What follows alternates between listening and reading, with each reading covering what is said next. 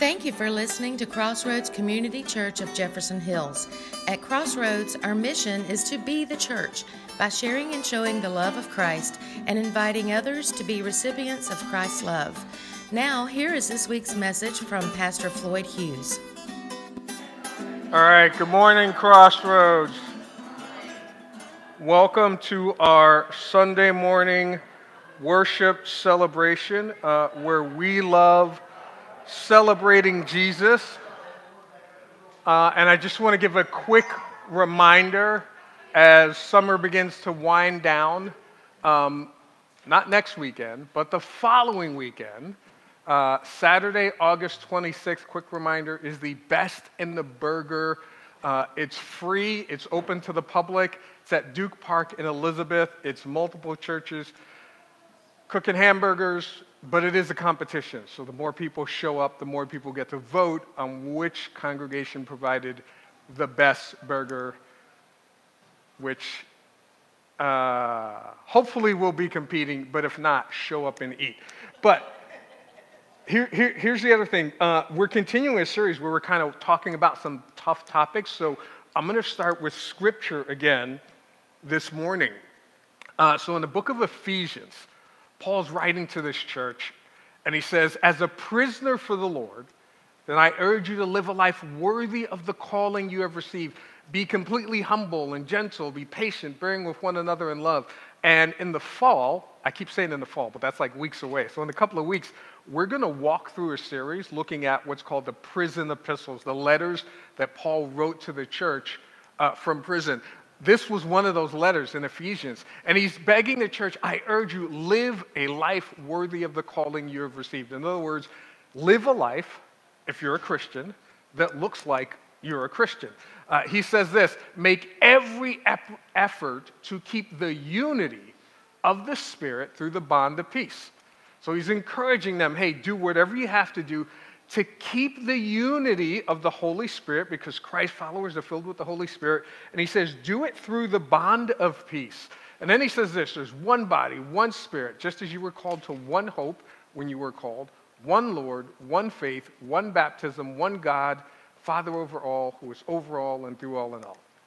It's his call to Christians to say, hey, no, there's a lot going on, but you guys need to stay united because the same Spirit rests in all of you. The next couple of verses are ones that we've talked about extensively. Uh, Paul writes to the church in Corinth, and this is the amplified version because it kind of expands on the language a little bit. And he says, Paul, summoned by the will and purpose of God to be an apostle, a special messenger of Christ Jesus and our brother Sosthenes. And here's what he writes to them. Uh, he says, To the church, the assembly, because that's what it's what the church is. It means the people called to be assembled of God, which is in Corinth, to those consecrated and purified and made holy in Christ Jesus, who are selected and called to be saints, God's people, together with all those who in any place call upon and give honor to the name of our Lord Jesus Christ. So, this is what he's saying. Hey, this is a message, because we talked about some things in the Bible are just for the people back then. They're not for us. They're for us to know, not for us to do. He says this is for the people in Corinth, but it's also for all those who have been purified and made holy in Christ Jesus. And it's together with all those in any place, no matter where you are, no matter where you live, who call upon and give honor to the name of our Lord Jesus Christ. And this is what he writes to them. He says that I urge and entreat you, brethren, by the name of our Lord Jesus Christ, that all of you be in perfect harmony and full agreement in what you say, and that there be no dissensions or factions or divisions among you but that you be perfectly united in your common understanding, in your opinions and judgments. That's a mouthful, right? But he's saying, I am begging you to be in perfect harmony and to be united. And here's why he's writing this. He says, It's been made clear to me, my brethren, by those of close household, that there are contentions and wrangling and factions among you. And he says, What I mean is this some of you either says, I belong to Paul, or I belong to Apollos, or I belong to Cephas, that's Peter, or I belong to Christ, or I belong to a political party, or I belong to a denomination, or I belong to this. And these two verses are basically telling us, hey, that we're supposed to be unified in what the Holy Spirit reveals to us, right? Because we all have the same Holy Spirit of God. But also, we're not supposed to divide over what people say to us. And, and that's not to say that we shouldn't, you know, listen to or hear what people are saying, but we're not supposed to divide over it. We're going to talk a little bit more about that this morning, but uh, as the band comes up, I'm going to ask you guys to stand as I pray for the offering. God, I thank you so much that we get to gather this morning. Thank you so much for all those people who are able to make it out, and whether they're watching online or they're physically in the room, we pray that we would be united, we would be of one spirit, that we would humble ourselves to be receptive to your word this morning. We pray that your spirit would lead, that your spirit would guide. We thank you for everyone who is able to show up. We thank you for those who are able to give. Thank you for those who don't give, but they're able to show up. We thank you for every single person. But we pray that every single person this morning would be receptive to and ready to hear what your Holy Spirit has to say. We pray that we would acknowledge that there is no one that can show us the love and grace and mercy that you have shown to us through your Son, Jesus Christ. And we pray this in Jesus' name. And everyone said, Amen. Amen. Uh, we're continuing in a series that we've been doing called Why Isn't the Church Talking About? Um, where we asked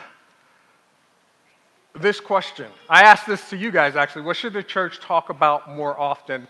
And you guys filled out a lot of information. We're actually almost, we're going to end this series this month. Um, and when I asked you guys this question, you filled out cards, but I also asked it to some people online. What should the church talk about more often? Got a lot of feedback, some good, some hilarious. Won't go into that. Uh, but one of the people responded with this. Um, so I, I made a video and I said, hey, I thought I would ask you guys online as well as people in the congregation. And this was the response. I hope you guys can see this. I think I have, a, yeah, bigger picture. Uh, his name is Repulsive Frog. I love the usernames. But here's what he said. One of the things that we should talk about more often is how to handle those who disagree dogmatically with everything biblical, but do it without violence, right? And, and I get what he's trying to say, which is basically, you know what? Um, how do we, or why is the church talking more about how do we handle disagreements within the body of Christ? This is specific to Christians because we all have different backgrounds. We were all raised in different households. We all didn't grow up in the same neighborhood or community. We all have different political beliefs, financial back, all this stuff. So we're going to disagree on stuff.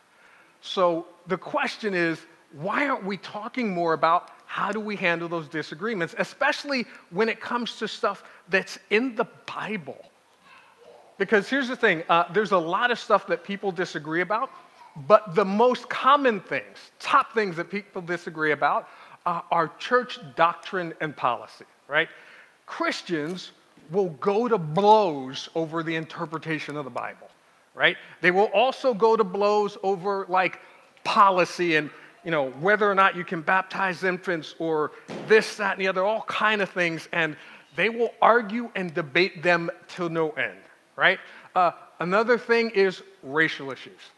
Even though Bible says, you know, we're the people of God, we're supposed to love our neighbor, we're supposed to love our enemies, and God wants every person of every nation and every tribe and every color to be a part of his kingdom. Christians will disagree and go to blow over that. And we talked a little bit about this last week um, abortion, sexual, or women's issues. Christians will like go to blows over that. If you're on the opposite side of any of these issues, like people will come for your life because for whatever reason they feel like, you know what, my way is the right way, and nobody will look at it and say, well, what does God say about it? they'll just form a, a, a, stance and they will go to blows over it. And all of these can be under political issues, right? Which we're going to see as we get closer to the election again. And you've seen already where Christians, people who used to be friends and hang out and golf together and bowl together and hunt together, once the election started coming through, um, good thing they didn't hunt because they would have shot each other. They were arguing, they were fighting, they were dividing. And unfortunately, we're going to see this again. This is, this is the type of thing that we should not argue over. Now, we could literally spend weeks going over here's what the Bible says about each of these issues, but that's not what we're going to do this morning. We're just going to look at how do we, as Christians, have conversations about these issues? How do we talk to one another about such controversial topics? Because these are controversial. Now, here's the thing there is a way that we should handle any disagreements regarding controversial topics. So, um, Larry's not here, and whenever he's not here, we'll talk about him. So, uh, if Larry were here, and Larry were to say, Hey, Floyd, uh, I heard you do a sermon on insert any one of those controversial topics, right? And I would say, Yeah, Larry, I did. I, I said, Here's what the Bible says about those controversial topics. And Larry would say, Well, what about blah, blah, blah? I disagree, or I'm not sure because I have family members, or whatever, whatever the case is, he would find something to say, What about this? or How do we deal with that? And then I would say, You know what? That's a good question. But since we're both Christians, why don't we look at what the Bible says about it? Because I could be wrong, very rarely, but I could be wrong.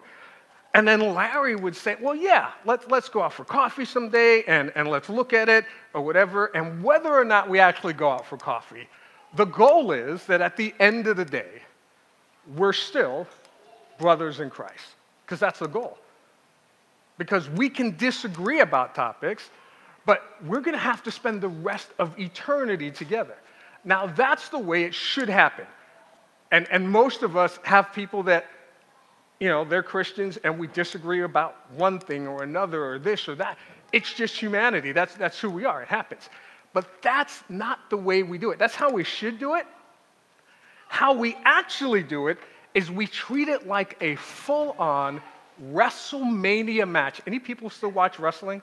Am I the only one in the room? I am the only one in the room. Okay, thank you, thank you. Okay, because here's what we do we think that there is a belt on the line, and so we treat it like the Royal Rumble. And instead of a conversation, we're like, ladies and gentlemen, this next fight is for the heavyweight title of the world. In this corner, we have Pastor Floyd, who's always right. In this corner, we have Larry, who's always right. And it's a battle to the death. Let's get ready to rumble. And then we do that online and we argue with one another and we fight and we debate. And even though it seems funny, that's the way the non Christians see us when they watch us discuss all of these controversial topics. They don't see us as, oh, wow, they're having a great discussion in a God honoring way about things they disagree about.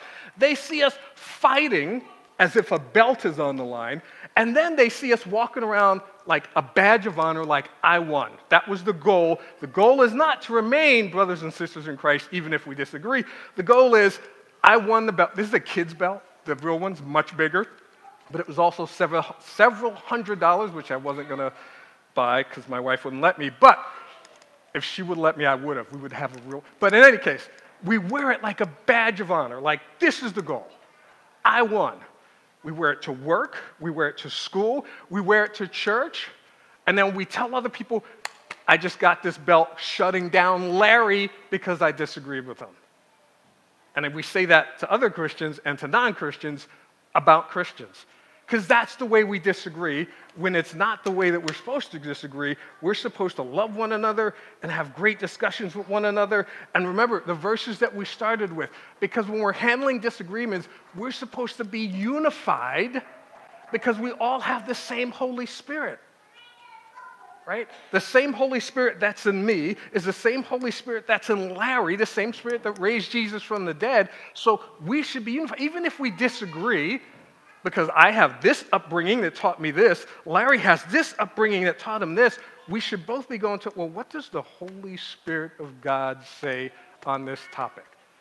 Because that's the, what we're supposed to do. That's the way that we're supposed to handle all of our disagreements. So here's what I'm going to do I'm going to walk through a lot of scripture. So if you want to open your Bible, we're going to be in the book of Romans, chapter 16, and then we're going to be in Titus, and then we're going to go back to Ephesians.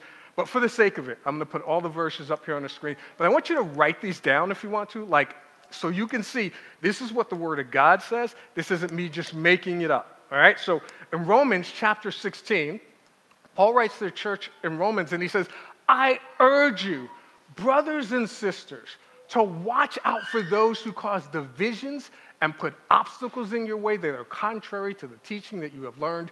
Keep away from them.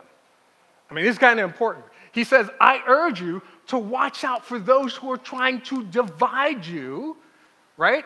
And put obstacles in your way that are contrary to the teachings that you have heard. In other words, if, if the Bible says A and someone else is trying to say it doesn't, stay away from them. And here's why. He says, because uh, such people are not serving our Lord Christ, but their own appetites, and by smooth talk and flattery, they deceive the minds of naive people. Now, here's the thing those people, they're not serving Jesus, they're just trying to get a belt.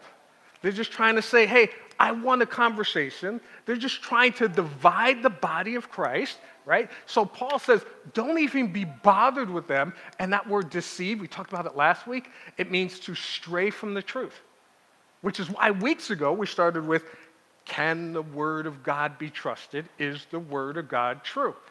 Because if the word of God is true, anything that contradicts it is false. So if there are people who are trying to divide you by giving you information that contradicts the word of God, it's false. Stay away from them. Don't waste your time with them. He goes on and he says, Everyone has heard about your obedience, so I rejoice because of you. And this is the key. He says, I want you to be wise about what's good and innocent about what is evil. The God of peace will soon crush Satan under your feet. The grace of our Lord Jesus be with you. The reason he says, I want you to be wise about what's good and he says, I want you to be innocent about what's evil, is because those people that are trying to divide you, that don't have the, the, the will of God as their, what they're trying to get into you, he says that they're the evil ones. And evil, the reason he says the God of peace will soon crush Satan is because that evil comes from Satan. The people that, and I, I'm not saying that every person that talks to you is of Satan.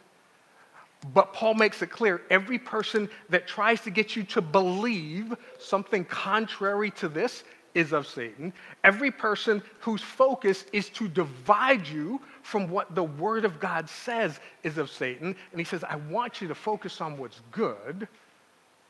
And that don't worry about it because soon uh, the God of peace will crush Satan under his feet. Now, in the book of Titus, he writes to Titus, right? Titus is a pastor in Crete, and, and, Paul writes to him, and he's trying to encourage him.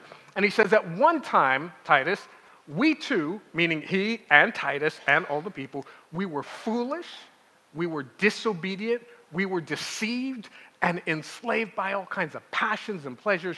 We lived in malice and envy, being hated and hating one another. Before we were Christians, it was okay to be deceived. We didn't know the truth. Before we were Christians, whatever we were passionate about, it was okay to argue and divide and to say, hey, I'm, I'm, I'm fighting for the title. I want to slam you down because I want to be right. Before we were Christians, that was okay because we kind of didn't like each other anyway. We hated one another. I didn't care if you were right or you were wrong. I was raised this way. This is the way it is. I don't care what you think. But when the kindness and love of God, our Savior, appeared, He saved us. Not because of righteous things we had done, but because of His mercy, He saved us through the washing of rebirth and renewal by the Holy Spirit. Before we were Christians, it was okay to argue and divide over all of these things. Before it was, we were Christians, it was okay to say, well, this politician says this, or, or this cultural practice says this, and us to divide and argue and hate one another over them. But now that we're Christians, we've been washed and reborn. That's where we get that phrase like born again by the Holy Spirit, the same Spirit that raised Jesus from the dead. And we've looked at the verses before that says that God puts His Holy Spirit in us so that we have nothing, no doubt in our minds that we get to spend an eternity with Him because we have His Holy Spirit in us. So now that He saved us through the washing of rebirth and renewal by the Holy Spirit, uh, whom He poured on us generously through Jesus Christ our Savior, we have been justified by His grace. We have become heirs having the hope of eternal life. So now I can't really hate you and argue with you and divide with you because I'm going to spend eternity with you. It doesn't make sense for me to, because Melanie just happens to be in my line of sight, for me to say, well, Melanie thinks this and I think that. I never want to talk to Melanie again because, you know, leave it up to God. I'm going to spend the rest of eternity sitting right next to Melanie because we have the same spirit. So, what does make sense is for Melanie and I to say, you know what? Let's work this out. Because if we're going to spend eternity together, we might as well get used to it by just spending the next couple of years down here together because we have the same spirit that raised us from the dead. I mean, does this, does, this, does this make sense to everyone? That it doesn't make sense to argue and divide over this stuff. And again, he's talking about Christians. He's not talking about what we think and what non Christians think, what we think and what atheists think, what we think and what Buddhists think. He's saying, if you guys that are Christians, you guys need to get together and be of one mind, right? And he says, this is a trustworthy thing, and I want you to stress these things. He's writing to Titus, who's a pastor. And he says, I want you to stress these things. So, as a pastor, I am stressing these things so that those who have trusted in God may be careful to devote themselves to doing what is good. These things are excellent and profitable for everyone. So, previously, he said, hey, division, it just causes hurt, it just causes deceit. But when we're united, and we acknowledge the same spirit within us, and we stress that, hey, that's the focal point, he says these are excellent and these are profitable for everyone, right? But avoid foolish controversies and genealogies and arguments and quarrels about the law because those are unprofitable and useless. And we may say, well, that's not what we argue about, but here's the thing they're the exact same thing. So the Jewish people would argue about like uh, genealogies. Like, uh, I, am a, a Jewish person descended from this tribe and from that tribe. So they were putting their genealogy, or if you want to put it another way, their race, who they were born from, and they would argue or divide over it. And he said, that's ridiculous. They would argue about the law like the, we have to obey this law, we have to obey that law. And even though we're not talking about the Levitical law, that's what people argue about today. The law, whether this is right or that is right, or racial this or racial that, or cultural this or cultural that, we argue and divide over it. And he says those things are unprofitable and they're useless. So here's the question How should the church, the body of Christ, handle these disagreements? Because let's be honest, we come from different financial statuses, different races, different backgrounds, different neighborhoods, even in the same school district, different communities.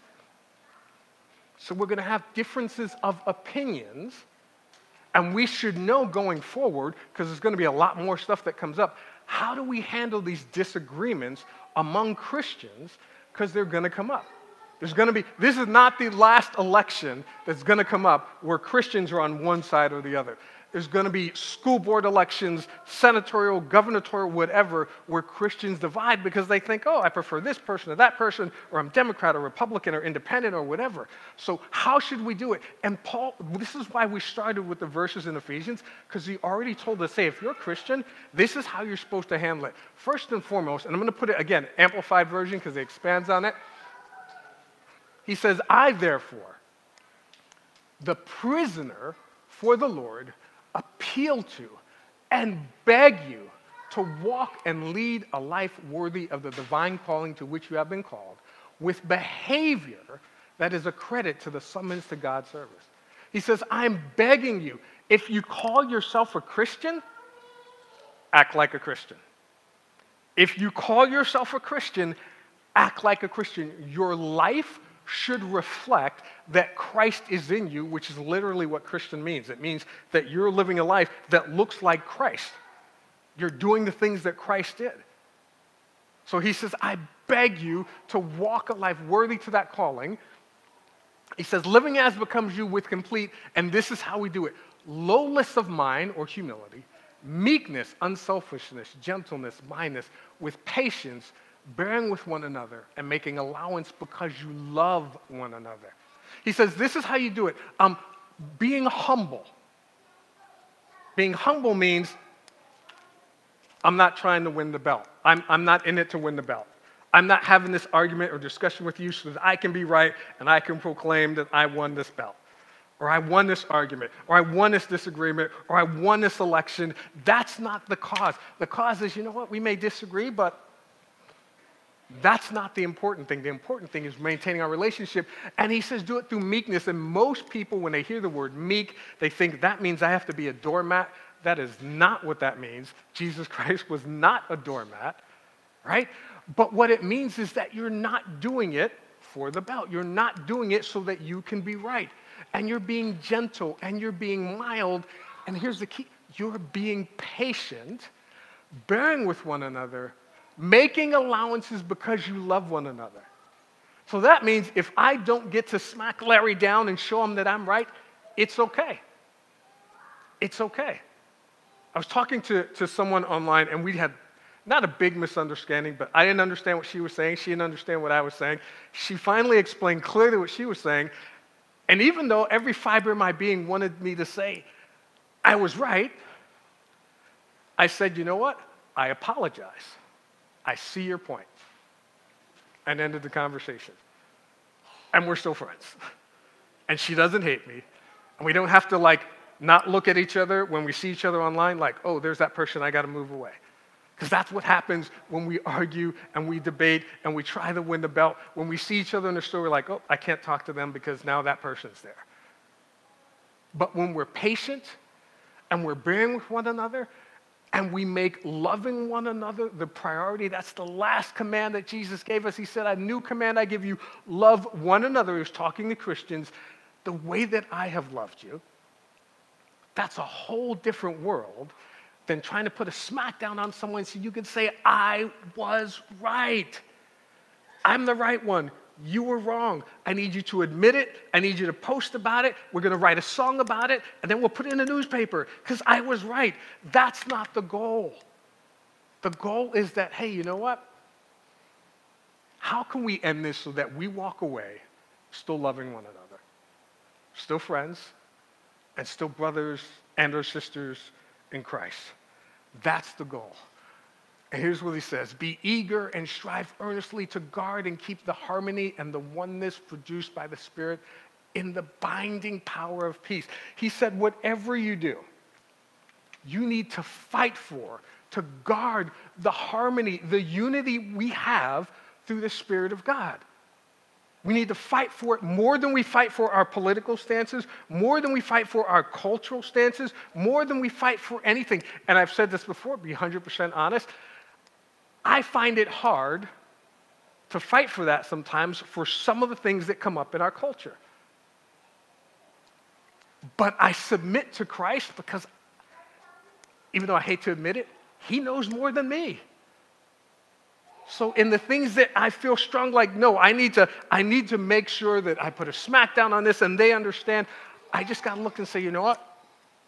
Let's do it God's way. I'm going to ask you guys to stand as the band comes up. And I'm not going to ask anyone to raise a hand. Okay, Larry is online. I hope he came on after we talked about him. But I'm not going to ask anyone to raise a hand.